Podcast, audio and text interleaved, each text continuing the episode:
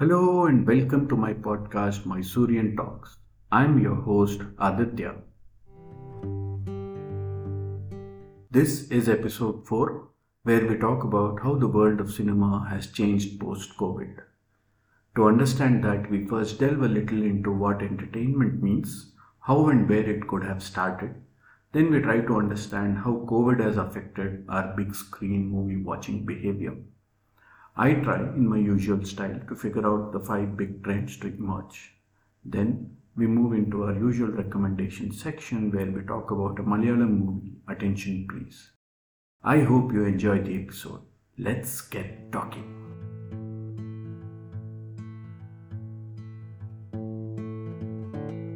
Entertainment is one of the basic needs of a human being. We don't discuss this enough when we look at the frameworks that we are taught in educational institutions.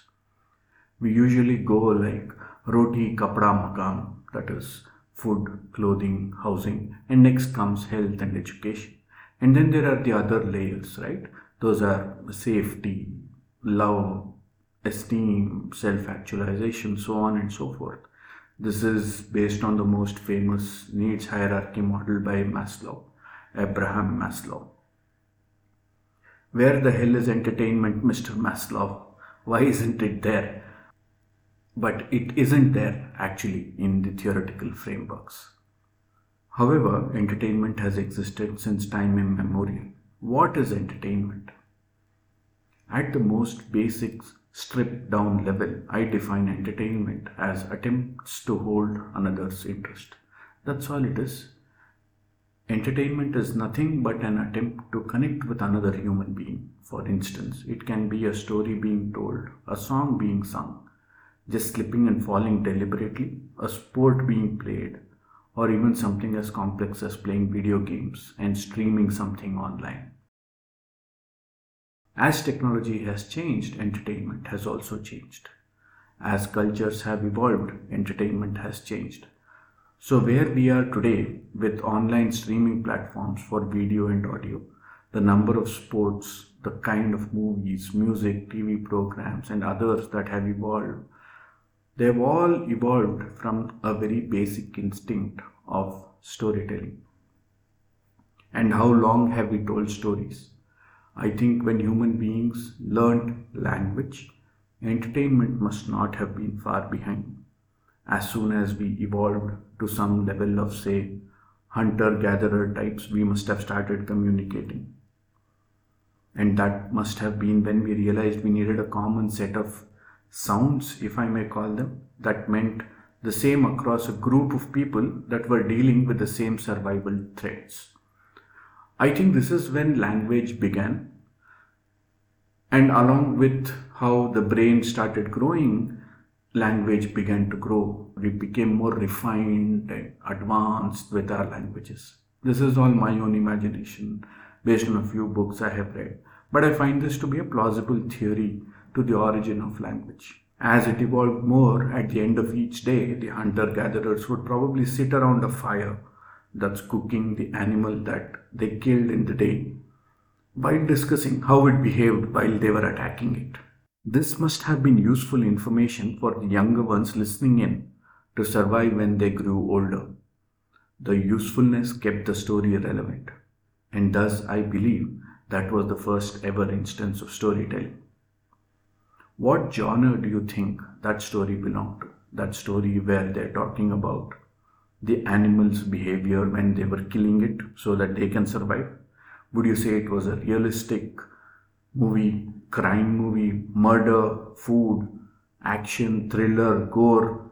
Where would you fit this movie? Also, would you rate the story as not fit for children? If it wasn't fit for them, they wouldn't have survived. We wouldn't have been here listening to this podcast. I guess we would have also gone and filed a case against them for animal cruelty. And then add a disclaimer that all animals were treated with care before making a movie on this. Everything has a context, so does entertainment, and it changes according to the context. It is a product of the context it is in.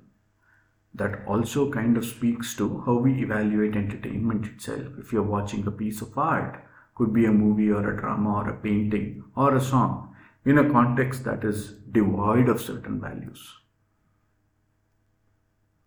Take the case of Ponniyin Selvan, PS1.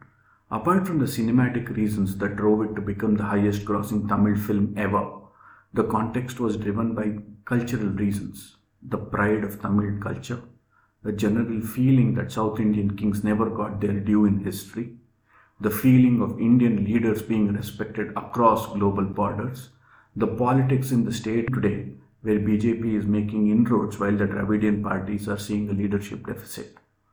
So there has been a rise in the newer parties, etc. PS1 is also seen as a beacon of Tamil culture. You will also see anyone talking about PS1 also refer to the book it was based on, obviously, thus referring to the richness of Tamil literature, the instinct of holding on to our culture against a foreign power, who, who are language imposers, uniform culture advocates, and predominantly fairer people is also driving people towards their basic instinct of getting together around the nearest landmark. That landmark now, in cinematic terms, is PS1. If you saw the launch of the movie Ponniyin Selvan 1, you saw Kamal Haasan, Rajnikant, Karthik, Prabhu, Shankar, everybody on that particular program it got the entire industry together. You can see parallels of this in other languages, Kantara in Kannada and Bahubali in Telugu. Brahmastra probably missed out due to the craft, but the idea was timely. And since the idea was timely, you can see that in its collections. That's why I said even an attempt is also defined as entertainment. Yes, none of this will help us in physical survival as the stories shared in those caves, but they satisfy some part of our emotional being. Mental health improves once you have consumed your preferred form of entertainment. Our brain needs it, it is a physiological need. Sometimes entertainment talks directly to the dominant threats in the context, like Contagion, a movie made on a pandemic with a virus quite similar to what we just saw. This movie was made in 2011, released in 2011 rather. The movie got most things right, even the structure of the virus, the spread ratio, some people having natural immunity, spreading through the air, the quarantine. It was a very well made movie. It was almost as if they saw the future. The horrendous two years that we lived through was shown very well in that movie. You must watch the movie if you haven't. But I also understand if you don't want to watch it anymore, knowing exactly what happens in a pandemic, and that isn't a great feeling. But what I wanted to highlight about Contagion was that it shows us how far science has come. We did almost predict this pandemic, yet we haven't reached the place where we can prevent it. I'm hopeful that day is not far off. In reality, however, all of us went through this horrendous pandemic it changed a lot of things about ourselves and our lives. One of the things that changed was also the way we approached our basic needs. For example, I learned cooking from scratch. At the same time, like I said earlier, I completely stopped going to the theaters to watch a movie. Netflix, Amazon Prime, Hotstar, Sony Live, ZEE5 were good enough. At the overall level, entertainment did change in a big way. The way we consumed it changed, and that had an impact on how it is produced. In our next section, we shall take a look at how big screen entertainment has changed due to COVID. So, how did big screen entertainment change due to COVID? What happened there? We know the usual things, right? All of us got locked into our homes. We started spending more time with each other. We started working and studying from home. Well, at least those of us who are fortunate to have roofs over our heads and have a job to do and a school to attend we did what we had to do. We needed our own spaces so that the audio streams did not interfere with each other. We had to stay in our rooms for as long as we did our work or study. Those managing the household duties were consigned to that space mostly because our homes weren't exactly as spread out as we wanted them to be. But then we also began spending a lot of time with each other when we came out of our respective caves. We would be into one world when we were working and then suddenly we were in each other's faces. Initially, it was a nice thing. We understood what each other did to whatever extent in terms of work or studies or whatever, and how we behaved at work. Suddenly, a lot of our own selves were discovered by our own family members. Not only were we isolated from the world at the home unit level, but we were also staring at a strange paradox within that unit. There was an isolation within the unit. The isolation was another little reality. The collision of these worlds brought into being a newer world, a world that we are still grappling to deal with. That is probably a larger topic for another day. In terms of big screen entertainment, we clearly stopped going to the theatres. Not only because they were shut down, but even after they opened, we haven't exactly thronged the theatres till very recently. We started watching content on our little screens in our little worlds, isn't it? It was a getaway for ourselves. We spent a lot of time discussing and searching what would be an agreeable piece of entertainment for all of us to sit and watch together. And we would end up watching something that all of us were okay with. Programs like MasterChef and others would usually be the ones we landed on.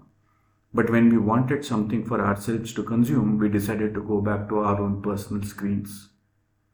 Each set of eyes and ears ended up having their own screens. We strived hard to find what worked for us and searched for it and watched it when it was on. Our opinions on what we liked and disliked got crystallized as we discussed it with each other and also tried to enjoy what the other liked. For instance, you wanted to watch something your son or daughter or your child decided today, and you might not want to go back to it again tomorrow, but tomorrow you watch what you decide. So that's a day you enjoy. What this also ended up doing was we knew clearly what kind of content we didn't want to watch.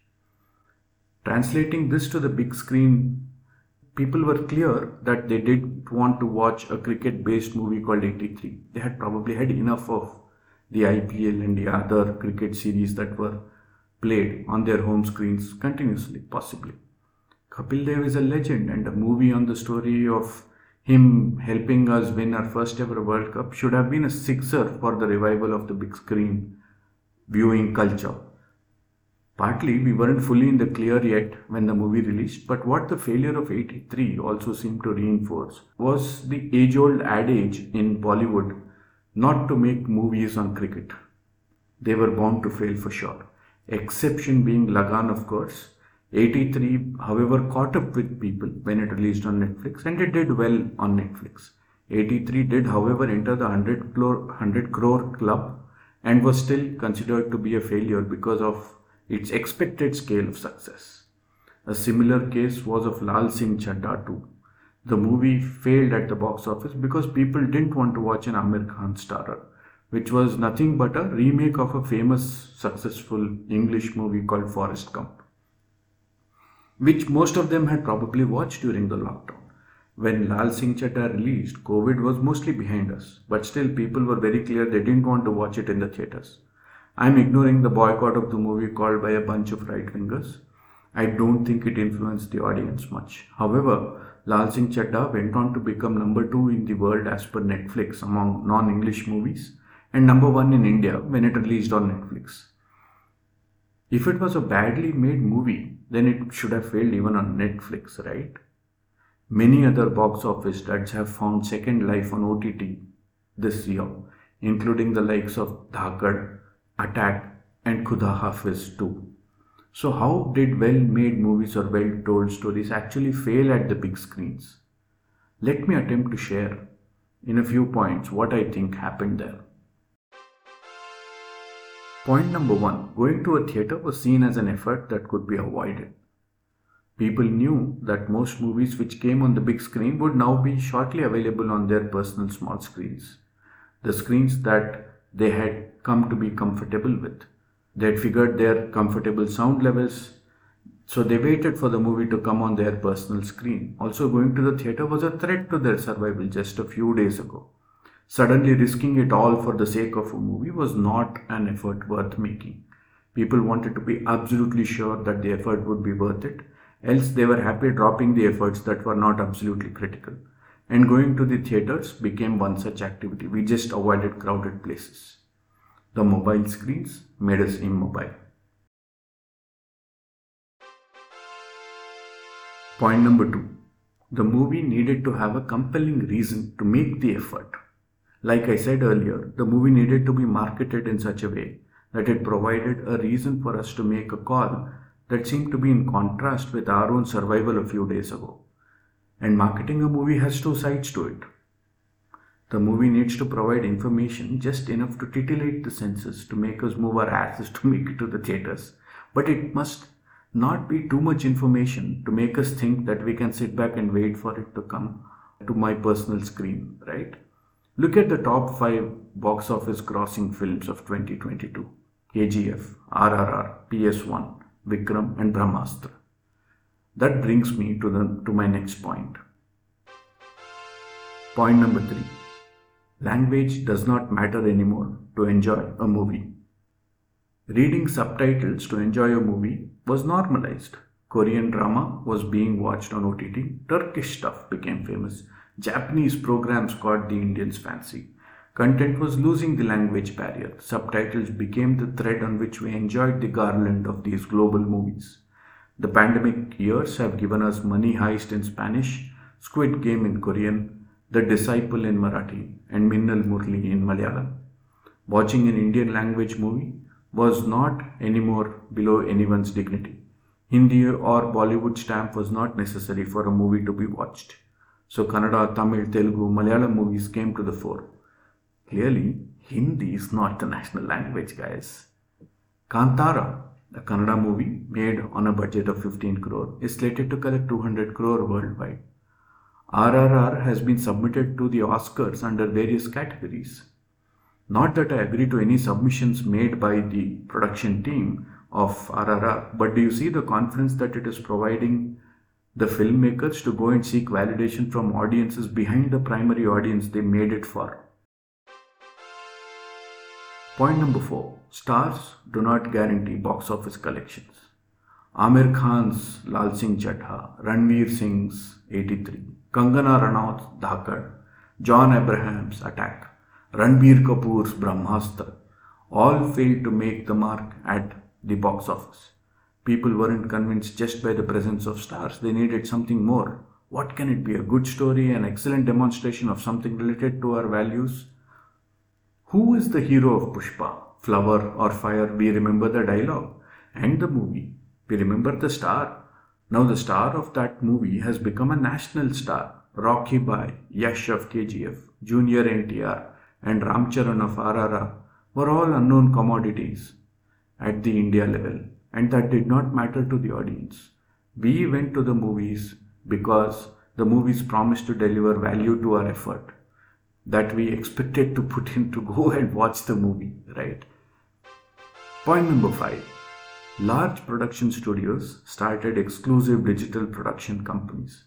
Karan Johar started Dharmatic Entertainment. As much as I might disagree with the films he makes as a director, he is a stalwart in the field of film production. If he has started a digital content company, then you can understand how important that channel must be. Zee Studios started OZ, which later went on to become ZEE5, which is an app today that you can download. Balaji Motion Pictures as Balaji, Te- I mean Balaji Telefilm started Balaji Motion Pictures. They now have Alt Balaji. Sony Pictures India has Sony Entertainment that now has Sony Live. Essentially, what you notice here is a trend that covers the big screen, the small screen. Traditionally, the television was the small screen. Now we have the smaller screens, right? The micro screens, the mobiles, and etc. What you see here is that smaller screens do not necessarily mean smaller markets. In fact, it is the opposite. And these initiatives by decades old studios means that they want a share of this market because here is where the youngsters are. And with that, we come to the end of this section. I hope we have seen how entertainment has changed. To summarize this episode, entertainment has become like chess, where content is king, screen is queen, stars are bishops, and writers are the chessboards. Let the games begin. In the next section, we shall talk about the recommendation for this weekend.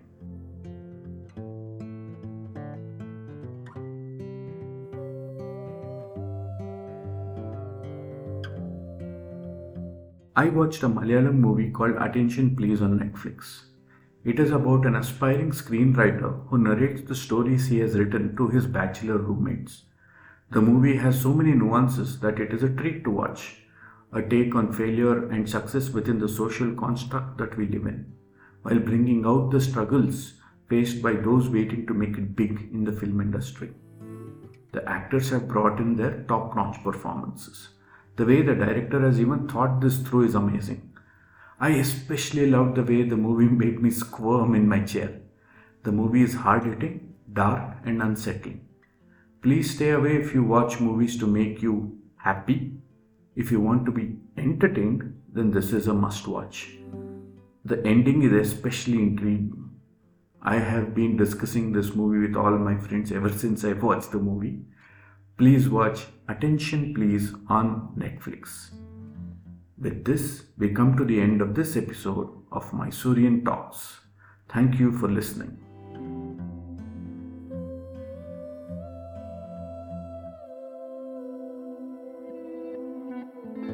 Tune into Mysorean Talks every Friday. I am on Facebook and Instagram as Mysorean. I also have a Facebook page for the podcast called Mysorean Talks, facebook.com slash Mysorean Talks. Please like the page and stay connected for more and frequent updates.